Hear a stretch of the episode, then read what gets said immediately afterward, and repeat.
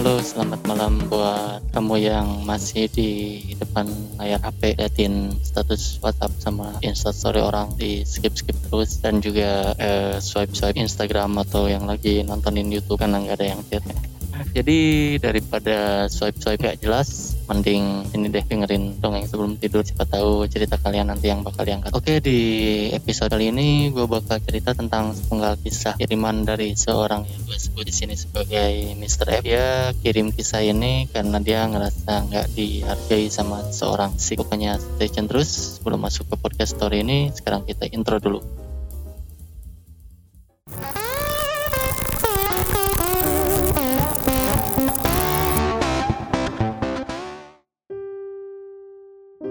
Suatu hari, aku menempatkan diriku pada sebuah zona yang bisa dikatakan sebagai zona di mana aku sudah tidak terbiasa lagi dengan yang namanya cinta.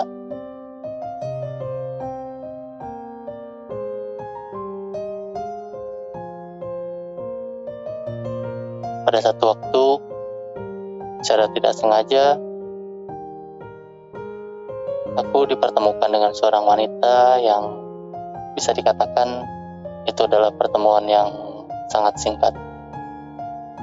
Dan itu juga adalah kali pertama aku kembali jatuh hati kepada seorang wanita cantik berinisial FM yang mungkin tidak akan pernah mendengar story ini.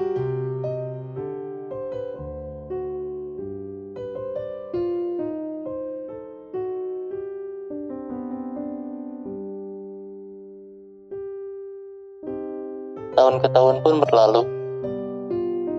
Akhirnya, aku mendapatkan kesempatan untuk berbincang dengannya walaupun hanya melalui pesan singkat dan chatting. Tapi pada kenyataannya, rasa nyaman setelah berbicara dengannya semakin kuat dan rasa yang ada dalam hatiku seolah sangat sulit untuk diajak kerjasama. Tapi kenyataannya mungkin apa yang dia rasakan sangat berbanding terbalik dengan apa yang aku rasakan.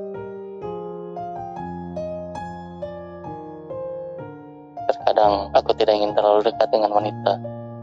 Suatu waktu aku bertemu kembali dengannya pada acara touring bersama teman-temanku dan itu adalah kali kedua aku bertemu dengannya. Saat itu aku sangat ingin berbicara dengannya. Namun semakin aku mendekatinya, semakin dia menjauhiku karena apa yang tidak dia rasakan. Setelah acara itu, kami pun tidak pernah berbicara sama sekali, walaupun sebelumnya pernah bercengkrama melalui pesan singkat dan chatting.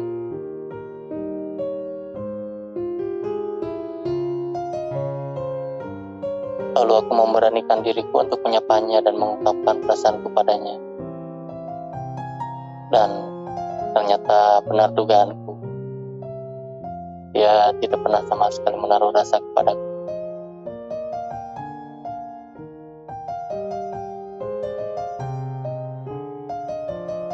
Sejak saat itu, kami pun tidak pernah bertanya satu sama lain, dan aku sudah menganggapnya tidak pernah ada dalam hidupku.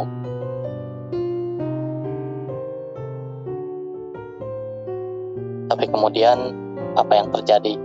Dia tiba-tiba mengirim pesan kepadaku di sebuah aplikasi media sosial dan mengatakan bahwa dia jenuh, dia perlu sedikit berolahraga karena di kebetulan yang sama kami memiliki hobi refreshing yang sedikit sama yaitu kegiatan outdoor. Aku pun sedikit berbesar kepala karena merasa senang sekali mungkin aku masih dibutuhkannya. Tapi pada kenyataannya dia hanya memintaku untuk menemaninya ke atas gunung bersama teman-temanku yang lain. Dan akhirnya hari yang ditentukan pun tiba. Aku merasa bahagia dan ingin segera bertemu dengannya. Pada saat di puncak, aku ingin sekali berbincang empat mata dengannya. Tapi karena perjalanan yang cukup lama dan dia pun merasa kelelahan, akhirnya dia tertidur setelah kami semua makan tengah malam di atas puncak gunung.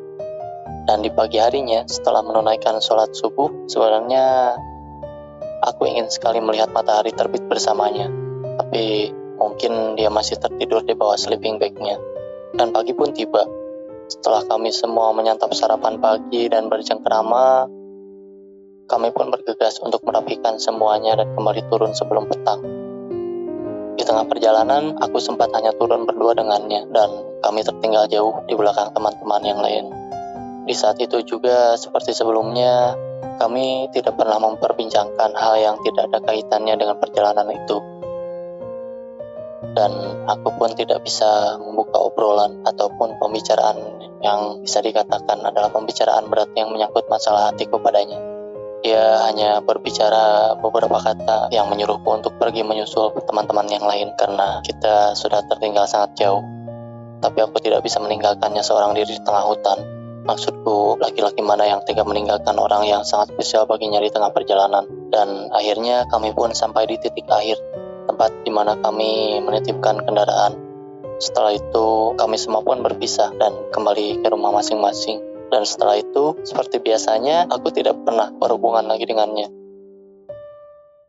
Setelah semua yang berlalu, aku sadar dan beranggapan bahwa dari awal pertemuan yang tak disengaja itu aku memang tak pernah ada di hidupnya. Tapi perasaanku berkata lain. Sedikit memaksakan kehendak memang dan tidak bisa diajak bekerja sama sampai saat ini tidak pernah berubah. Jika saja dia memberikan respon positif terhadapku, semenjak pertemuan yang tadi sengaja itu, mungkin aku sudah memperjuangkannya karena aku ingin sekali tinggal bersamanya. Namun takdir berkata lain, orang yang selalu kuimpikan itu ternyata memang takkan pernah ada untukku. Setelah semua yang berlalu, karena aku pun sudah memiliki seseorang yang menjadi penamping hidupku sampai akhir hayat kelak. Dan saat itu pun aku tersadar bahwa Tuhan ingin dia mendapatkan yang lebih baik dariku. Dan mungkin Tuhan ingin aku mendapatkan yang terbaik dari apa yang aku inginkan.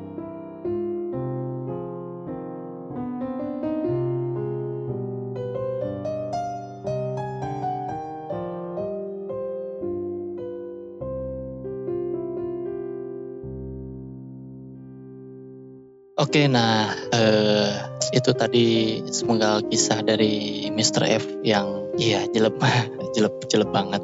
Jadi dari cerita tadi gue bilang kalau semuanya sudah ditakdirkan.